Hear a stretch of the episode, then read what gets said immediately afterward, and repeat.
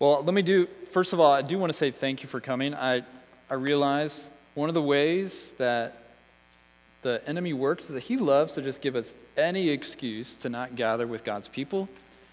And one of the ways that it's more convincing, it seems often, is oh, you know what? It's gross outside. And so I know that probably many of you fought a battle in your own heart saying, oh, my house is warm, my car is cold. It seems like easy math to me.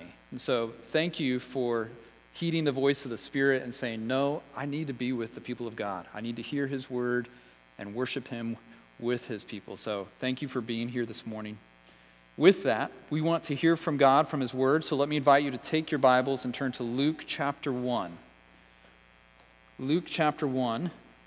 If you're just joining us today, we last week started a walk through this book. And so we're going to just spend some time hearing the story of Jesus as told by Luke.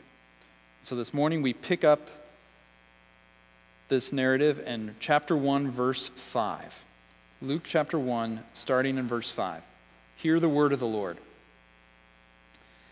In the days of Herod, king of Judea, there was a priest named Zechariah of the division of Abijah. And he had a wife from the daughters of Aaron, and her name was Elizabeth. And they were both righteous before God, walking blamelessly in all the commandments and statutes of the Lord. But they had no child because Elizabeth was barren, and both were advanced in years. Now, while he was serving as priest before God when his division was on duty, according to the custom of the priesthood, he was chosen by Lot to enter the temple of the Lord and burn incense.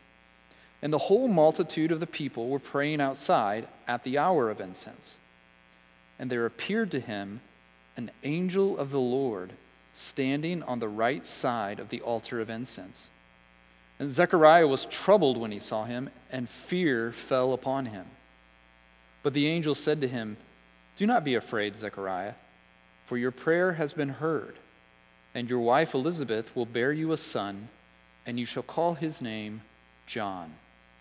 And you will have joy and gladness, and many will rejoice at his birth, for he will be great before the Lord. And he must not drink wine or strong drink and he will be filled with the Holy Spirit, even from his mother's womb. And he will turn many of the children of Israel to the Lord their God. And he will go before him in the spirit and power of Elijah, to turn the hearts of the fathers to the children, and the disobedient to the wisdom of the just, to make ready for the Lord a people prepared. And Zechariah said to the angel, How shall I know this? For I am an old man and my wife is advanced in years. And the angel answered him, I am Gabriel. I stand in the presence of God, and I was sent to speak to you and to bring you this good news. And behold, you will be silent and unable to speak until the day that these things take place, because you did not believe my words, which will be fulfilled in their time. And the people were waiting for Zechariah and they were wondering at his delay in the temple. And when he came out, he was unable to speak to them. And they realized that he had seen a vision in the temple. And he kept making signs to them and remained mute.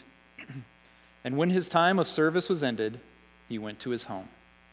After these days, his wife Elizabeth conceived, and for five months she kept herself hidden, saying, Thus the Lord has done for me in the days when he looked on me to take away my reproach among people. This is the word of the Lord. Hmm. well, the day started fairly normally. Zechariah the priest woke up, got dressed, ate a quick breakfast, and then headed to the temple. He had come from his country home in the hills to serve one of his required weeks here in Jerusalem. See, there were 24 divisions of priests. And in addition to the, the main festivals where all the priests had to be present, each of the 24 divisions was required to serve two one week periods throughout the year in Jerusalem.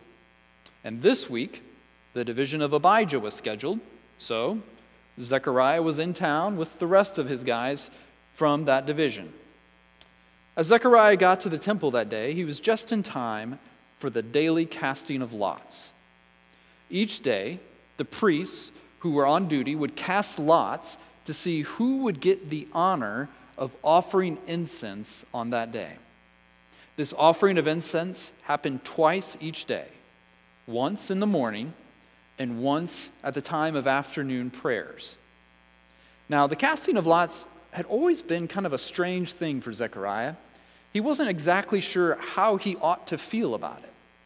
Because, on one hand, the chance that any day, just maybe, he would be picked to get the once in a lifetime privilege of going into the holy place and burning incense right outside the curtain that separated it from the Holy of Holies, where God's presence dwelt.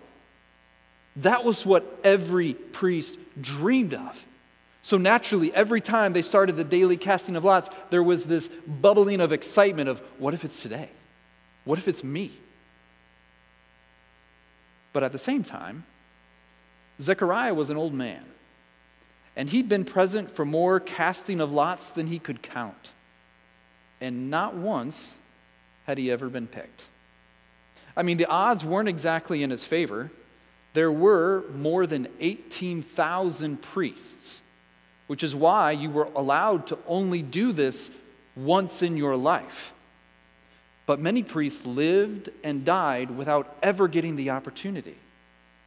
So, after the years went by, Zechariah had just kind of stopped hoping to get picked and just made his peace with it. He was just happy to do his role at the temple and happy for those who got the opportunity. In fact, this morning, he wasn't even really paying attention as they called out the names.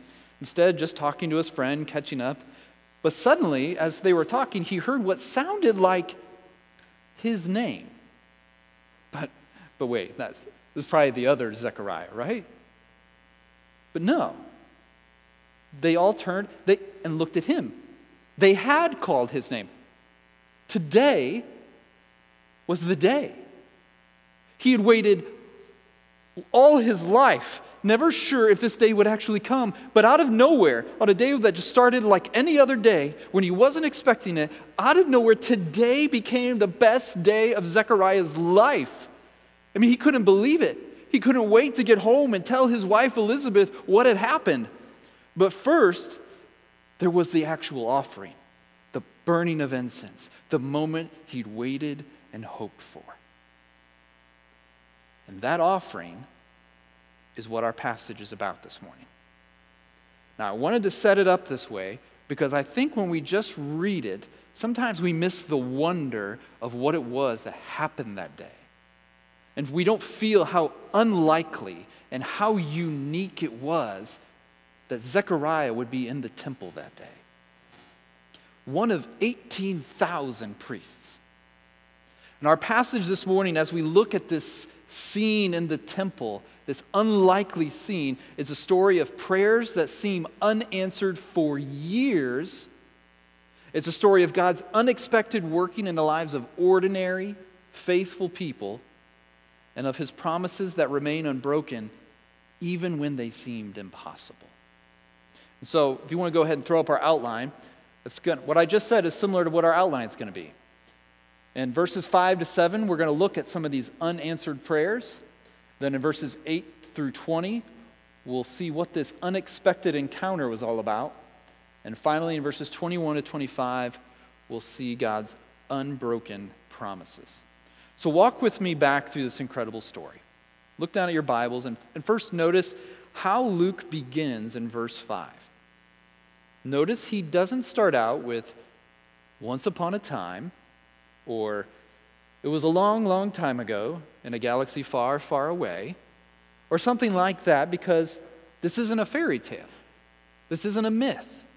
Like we talked about last week, this is a true story that took place in real history. So the first thing Luke does is tell us that it took place in a very specific historical setting, namely in the days of Herod, king of Judea.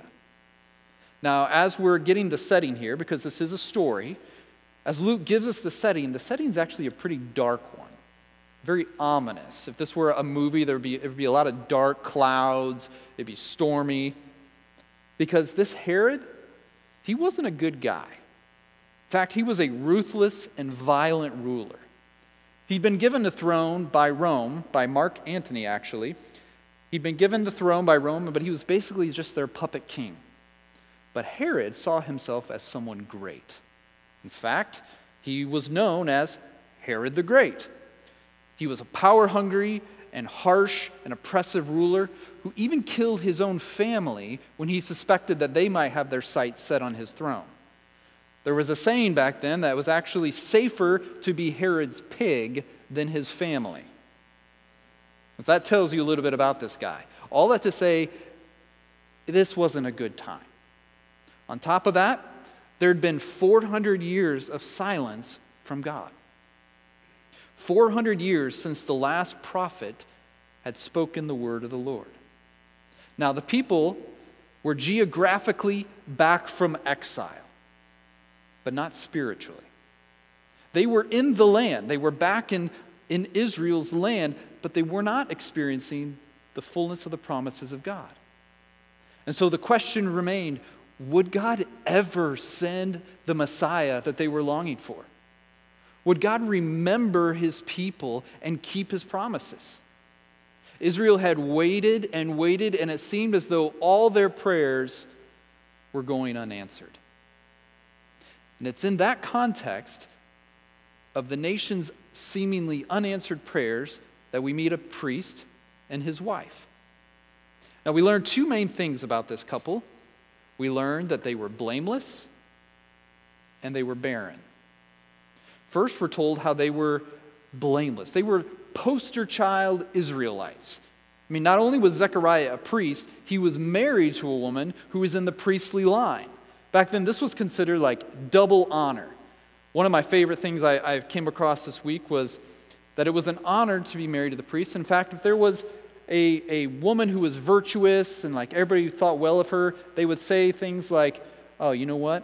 She deserves to be married to a priest. Now, I spent all week trying to figure out how I could formulate that to tell my wife that she, sh- she should count herself blessed, but I, I never got there. So if you have any help for me, let me know. But back then, this would have been considered like these guys, these guys were it. I mean, he was a priest, she was from a priestly line. Not only that, I mean, they had the right backgrounds, but they didn't just come from good lines, they lived good lives. It says they were both righteous before God. Unlike some of the religious people of the day who just tried to look righteous before the people, Zechariah and Elizabeth were the real deal. They were truly righteous before God. What did that look like? Well, it says they walked blamelessly in all the commandments and statutes of the Lord. In other words, they obeyed God's word. They faithfully followed what he had commanded. Now, when it says blameless, keep in mind that doesn't mean sinless. They weren't perfect. But what it does mean is that they earnestly fought against the sin in their own hearts, and when they did sin, they dealt with it the way God had prescribed. Their lives were marked by an ongoing faithfulness and devotion to God. That all sounds great. And so far, they're the envy of everybody. But there was a problem. Look at verse 7. But they had no child because Elizabeth was barren and both were advanced in years. Now, this was no small thing. This was likely the thing that caused Zechariah and Elizabeth the most pain and the most sorrow in their lives. Surely they had prayed countless prayers begging God for a child but those prayers had gone unanswered. Not only that, there was also this deep sense of shame in this culture when a couple couldn't have children. People looked at them like there was something wrong with them, like they were broken or inferior. People often assumed that a couple's lack of children was God's curse on them because of some sin in their lives. If they didn't have kids, well, they must, there must be something that we don't know about. But that's why it's so important that Luke included verse 6 before verse 7. He wants us to see wait a minute, this couple was living faithfully, they were righteous, and yet they still had this deep pain in their lives. They were blameless, but they were barren. They didn't have the child they longed for. And what I think Luke wants us to see here is that when there's pain in our lives and things don't look the way we hoped for, that doesn't necessarily mean it's because of something we've done wrong. It doesn't mean God is angry with us. Zechariah and Elizabeth's barrenness wasn't the result of sin or God's judgment, even if it might have felt like it at times. Instead, God had something special in mind, something better, something that they could never have imagined. All those prayers that seemed unanswered hadn't gone unheard. God was doing something even if they couldn't see it. So this morning, I wonder could that be true of your pain as well? Maybe your life doesn't look the way that you hoped it would. Maybe that thing you've prayed years for still hasn't happened. You're still not married. Or you are not married anymore. You don't have kids yet or you don't have as many kids as you want, or your health is challenging and hard, or your career never took off. Whatever it is that caused your life to not look the way you wanted it to be, whatever your unanswered prayers, those circumstances don't mean you're being judged for sin in your life. Maybe, just maybe, God has something special in mind that you can't even dream of something you would never expect, something beyond your wildest imagination. Maybe all the prayers you think are unanswered just aren't being answered when or how you thought they'd be. Maybe God is up to something right now that seems impossible. That's what it seemed like for Zechariah and Elizabeth here, because not only had year after year gone by without a child, it says that they were now both advanced in years. I mean, that time of life had passed them by. In fact, most likely they'd given up hope and stopped praying for what seemed like a dream that had died. But then again, this was a priest and his wife, and they knew their Bibles. And so they knew that God had worked in this impossible situation before. In fact, this is something we see repeatedly in the Bible. He did it with Sarah and Rebecca and Rachel and Hannah and Samson's mother, Manoah. He brought life to a barren woman. So maybe they dared to hope against hope that it was still possible. Somewhere in the dark back recesses of their mind and heart, they were still clinging to a shred of hope. We don't know. Either way, one thing I want you to notice is how they responded to their prayers going unanswered.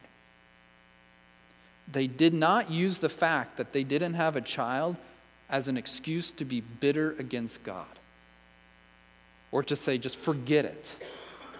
It says they walked blamelessly, they kept God's commandments, they obeyed His word. They didn't make their obedience contingent upon God giving them what they wanted. They were faithful even when life didn't look the way they hoped it would because they knew God was worthy of their praise even in their pain. So, again, what about you? Will you be faithful even when your prayers seem to be unanswered? Even when God doesn't give you that thing that you want so bad, that you have cried over, that you have pleaded with God for repeatedly, and when He doesn't give it, will you still follow Him? Will you keep trusting and obeying him? Because he's worthy of our trust, friends. Because as we'll see, we don't know all that he's up to. Now, one more thing before we move on here. It's worth mentioning something about this couple's names. Names can often be important in the Bible, not always, but often. And this is one of those cases. Zechariah means God remembers. And Elizabeth means the oath or promise of God. So already, we should be wondering what is God going to do by bringing together God remembers and the promise of God? Let's find out. In verses 8 to 9, we come to the scene that I described earlier. Zechariah was serving one of his one week terms at the temple. And on this one fateful day, he was chosen by Lot to enter the temple and burn incense. Now, this tells us the reason that he included this is that his being in the temple that day was no accident. Because in Proverbs 16:33 we read, "The lot is cast into the lap, but its every decision is from the Lord." That means it was not random that Zechariah was chosen. The decision of the lot that day was from the Lord. God was about to do something. And he waited until the right division out of 24 was on duty. And then he caused the lot to fall on the right man out of 18,000. God sovereignly chose Zechariah, this one man, to be in the temple at this time for this occasion. And notice what the people outside were doing they were praying. Now, most likely, this was probably the evening prayer when people would gather to pray mainly for the nation, for the people of God, and they would pray for God to send his Messiah to deliver them and for God's kingdom to come. These prayers were prayers they'd prayed over and over again. These prayers that so far had gone unanswered. Then in verse 11, something completely unexpected happens to Zechariah. Look there. And there appeared to him an angel of the Lord standing on the right side of the altar of incense. Now, I just want you to put yourself in Zechariah's shoes here. This guy was on a spiritual high. I mean, he was as close to the presence of God as he would ever be in this lifetime. See, there's, if you remember, you walked into the temple and there was the holy place, but then there was the most holy place, or the Holy of Holies, where only the high priest would go once a year. But daily, the priests would be chosen to go into this outer part. But this altar of incense, it butted up right up against the curtain that separated it. So imagine, you know, that right past this curtain is the presence of God. This was the one time in your life you would be literally arm's length away from the presence of the living God. You have been chosen to represent the people. You're offering the incense, which represented their prayers going up to God. This, was, this day was already the highlight of Zechariah's priestly career. I mean, I don't know what he thought he was going to do after this, because this was it. And so, as he's just basking in it, taking it all in, just, I don't know, emotions surging through him, suddenly he's not alone. I mean, this was, you didn't just wander in. It wasn't like, oh, hey, sorry, I, I bumped in you. Like, he was not expecting there to be anyone in this room. And suddenly, right in front of him, on the right side of the altar of incense, there was the most glorious being he's ever encountered. Now, he'd heard of angels. Of course, he'd heard of angels. He'd read his Bible. But to have one in front of him, and here, of all places, and now, of all times, how would you respond? My guess is we'd be just like Zechariah. Verse 12 says, He was troubled when he saw him, and fear fell upon him. That's a very tame translation. This guy was terrified. And this is how people almost always respond in the Bible to seeing angels. Why? Why is it so terrifying? Because they're coming face to face with the unseen world. We live in a day where it's so easy for us to pretend like all we can see is all there is. That life is completely explainable by reason and by our senses. So when the supernaturally suddenly shows up in front of us, we get terrified. We realize how small and weak and sinful we are in the presence of a being so holy and mighty and pure. And keep in mind, this is just an angel. The same angels that we sang earlier who said the cherubim and seraphim falling down before thee. So, what does it tell you about God that when we see an angel, we can't help but fall down in terror in front of him? But those same angels, when they see God, they fall down in terror before him. Just let that wash over you that this is our God. When we say he's holy, holy, holy, that's what we mean. And his angel, his messenger, is the one standing in front of Zechariah. So, yeah, he's a little terrified. But look what the angel tells him in verse 13 Do not be afraid, Zechariah, for your prayer has been heard, and your wife Elizabeth will bear you a son, and you shall call his name John. Now, I don't know what if he expected the angel to say anything, but this surely left his jaw on the ground. What? My prayer has been heard? Now, the question is what prayer is he talking about? Most scholars think it's unlikely that Zechariah would have been praying for a son here and now while he's serving in the temple. He's there on behalf of the people, and he would have been expected to pray for God to save the nation and send the Messiah. It would have, it would have been weird and a little uncouth for him to just pray personal prayers while acting in that capacity. It'd be way weirder than if I came up here on a Sunday morning and when I'm praying for us in the service, if all of a sudden I'm just praying for my own personal life in front of you guys are like, that's great, Pastor, but what about us? this was even, that would have been even more awkward for him to do that. But surely, even if he wasn't doing it then, he had prayed countless prayers asking for a son before. So the question is was God answering his prayer for deliverance for the people? Or was he answering one of his many other prayers for a son? And I think it's both. And I think it's meant to remind us that God is always doing more than one thing at a time. He doesn't need to choose between answering this couple's prayer for a child or answering the nation's prayer for a Messiah. See, while we're praying tic tac toe prayers, God is answering them like a grandmaster chess player. He is billions of moves ahead of us and is doing far more abundantly than all that we ask or think. And here he tells Zechariah that one of those unthinkable things he's doing is giving him a son. And what's that son's name going to be? John, which means God is gracious. So, what do you get when you put God remembers and God's promise together? You get God's grace. Do you see what's going on in the story here? Then the angel tells Zechariah a little bit about this son. He says he'll be a source of deep joy and gladness to Zechariah and Elizabeth, the answer to their hearts longing for a son. But he won't just make them happy. He says many will rejoice at his birth.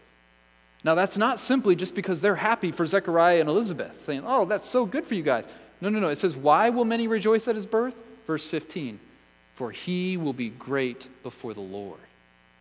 In other words, God is going to do something great with this child.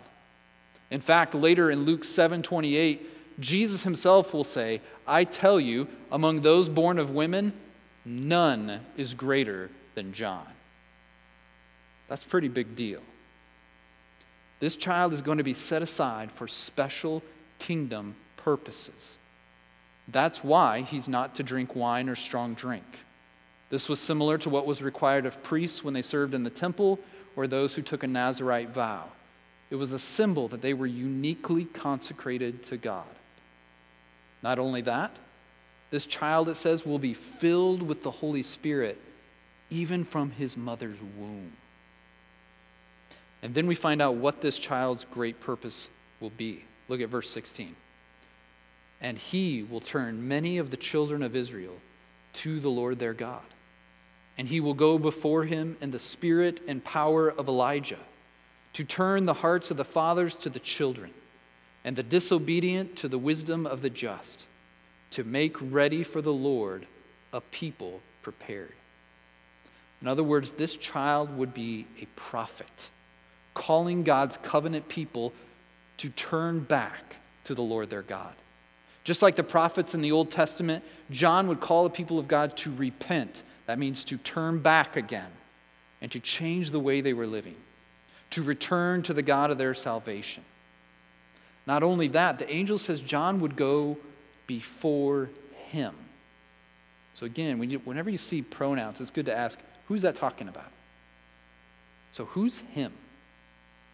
Now, don't just jump to the answer, oh, well, Jesus, because he went before Jesus. That's who we think of right away. But remember, Jesus hasn't been mentioned yet. The pronoun can't refer to someone that hasn't been mentioned. So who's him? Well, look at verse 16. It's the Lord their God. In other words, John is going to go before God himself, which means God is coming. And what will John's role be as he goes before God? To turn the hearts of the fathers to the children, and the disobedient to the wisdom of the just, to make ready for the Lord a people prepared. His ministry of calling the people back to covenant obedience would lead to sweeping transformation as families would be restored and individuals would turn from rebellion to embrace true wisdom, the fear of the Lord. All of this would serve to prepare a people for God's coming. And all of this would be done in the spirit and power of Elijah. Now, what's that all about?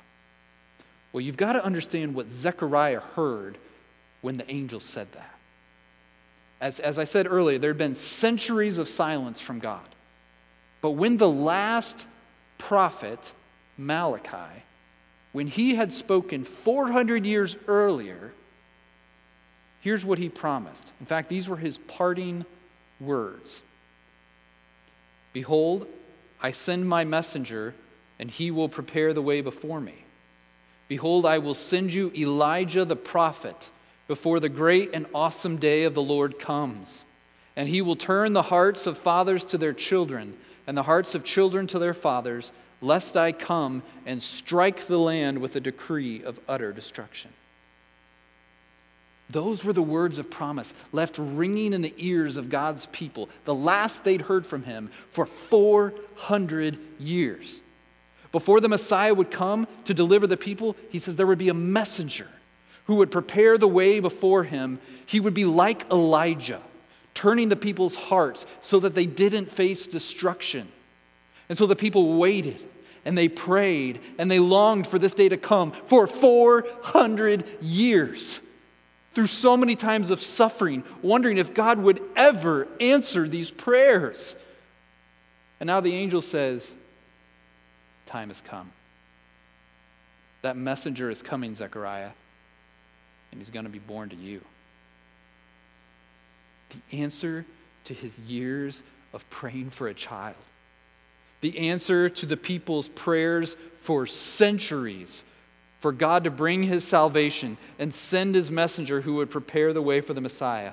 All of these prayers are being answered in a way Zechariah could have never imagined.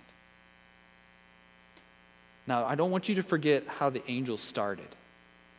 He said, Your prayer has been heard.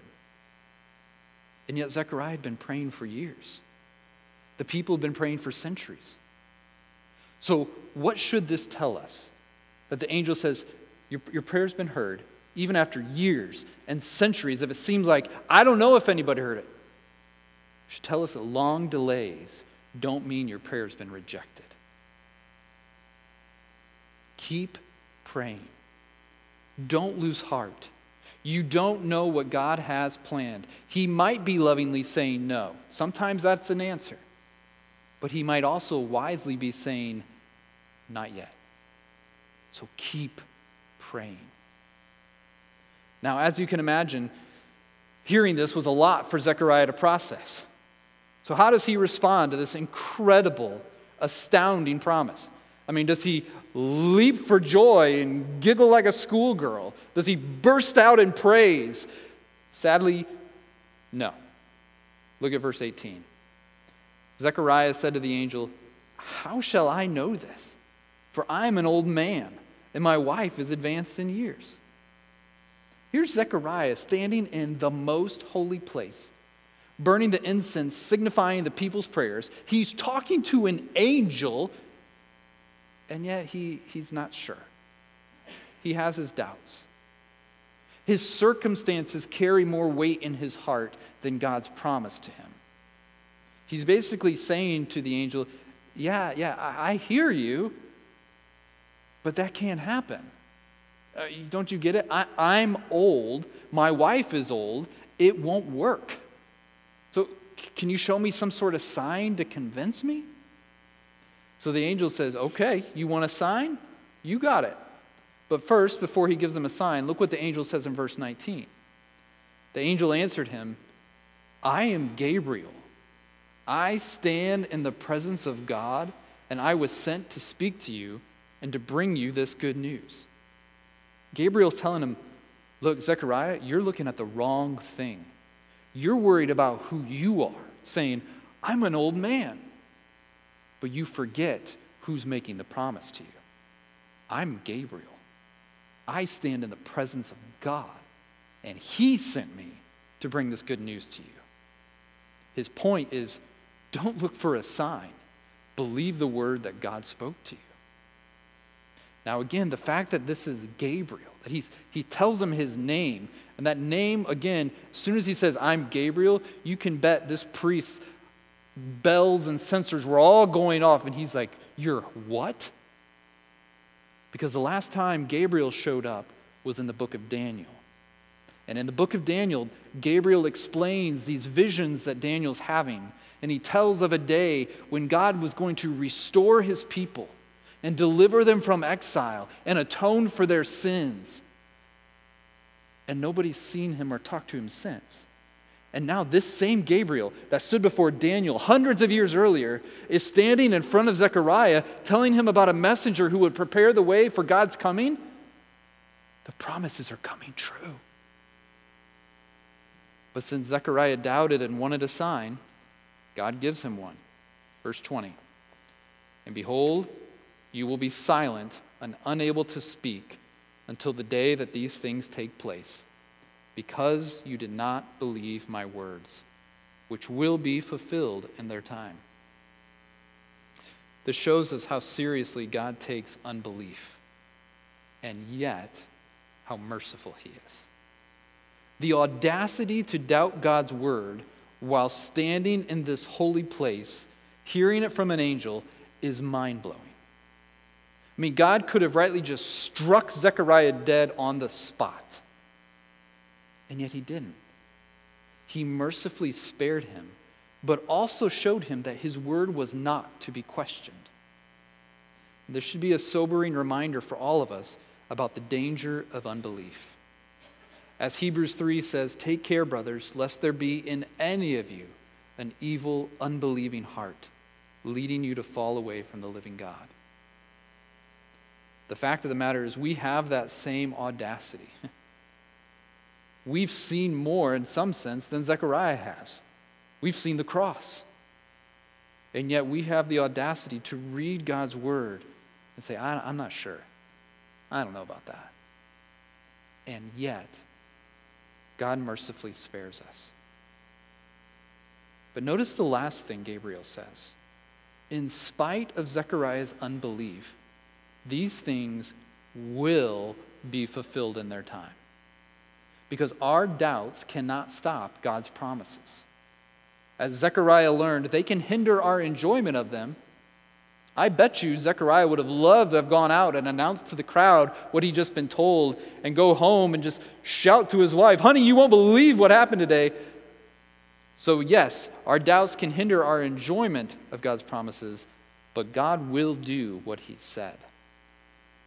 Which brings us to the last point unbroken promises. In verse 21, the people are getting a little nervous. Zechariah has been in there for a while. It shouldn't take this long. This happened every day. They know the pattern, they know the rhythm, and it never takes this long. In fact, there was even a rule when priests were, would go into the temple like this that they were expected to pray short prayers so the people didn't worry that something had happened to them in there. Because don't forget, they are in the presence of God. They are right there, and that is not somewhere you want to trifle with. And so they were expected to go in, do what they were instructed, and come back out so people knew that they were safe. But Zechariah was taking his time. So you can imagine there was a sigh of relief when finally he came out. But wait, something's wrong. Why, why isn't he saying anything? No, normally, the priest comes out and he goes and stands with the other priests, and then he pronounces the benediction over them. But Zechariah is there. He, he's not saying anything, he's just flailing his arms wildly. What's this about? Well, the people quickly realize something happened in there. They assume it was a vision, and it had left Zechariah unable to speak. So Zechariah silently finishes his week of duties, and then he goes home to somehow try to explain things to his wife. In verse 24, then, what we see is we see God do just what he promised Zechariah. It says, After these days, his wife Elizabeth conceived. And for five months she kept herself hidden, saying, Thus the Lord has done for me in the days when he looked on me, to take away my reproach among people. Now, Elizabeth's prayer here is also full of meaning. Her prayer is a direct quote of what Rachel prayed when God opened her womb and she conceived Joseph back in Genesis 30. Now, Elizabeth, again, knew her Bible. She knew this story, and she knew that just like Joseph, this child that she conceived, this was a wondrous work of God. This wasn't just, oh, surprise, you're pregnant. This was, God did this. Now, perhaps she even saw the similarity between Joseph's role and John's. In Genesis 45, Joseph tells his brothers that he was sent before them to preserve life and to preserve a remnant. Well, John's mission was going to be the same. He was going to be sent before the Lord to preserve the lives of a faithful remnant. Whether or not Elizabeth recognized this, she praised the Lord for taking away her shame and giving her the son she had longed for. And as we end this morning, I want you to see two things at the end of this story. The first thing we're meant to see here, I think, is that God kept his promises. Both in the sense that he promised Zechariah he would be struck silent for his unbelief, and he was. And he promised that Elizabeth would bear a son, and she conceived. Both in his warnings and in his promises, God did just what he said he would do. Second, the unfolding of God's plan wasn't just a large scale work, answering the prayers of a nation. He did answer those prayers, but he did it by also answering the prayers of this one couple. He didn't only care for the big picture. God's not just a big picture God that as long as I achieve these big macro level things, eh, who cares what happens down here? He cares about the big picture, but also for the longings and pains of an insignificant old priest and his wife. In the unfolding of God's plan, he mercifully works out his grand purposes through the lives of ordinary people. So, friends, my encouragement to us this year is let's pray big, massive prayers for God to send his Messiah again and have him come and restore all things and make all things new. Pray that prayer, but also pray for the desires and longings of your own heart. Those things that maybe you're tempted to give up praying, keep praying them. Take all your burdens to God. The good news, friends, is that our God always keeps his promises. He promised to send a Savior who would rescue his people. He promised to remove our sins and remember them no more. He promised to take away our shame forever. And in Jesus, all the promises of God find their yes and amen. And all of that started with this announcement to Zechariah that his wife would bear a son she would be pregnant with promise in more ways than one. Would you pray with me? Father, we praise you as a God who, whose ways are so much higher than ours.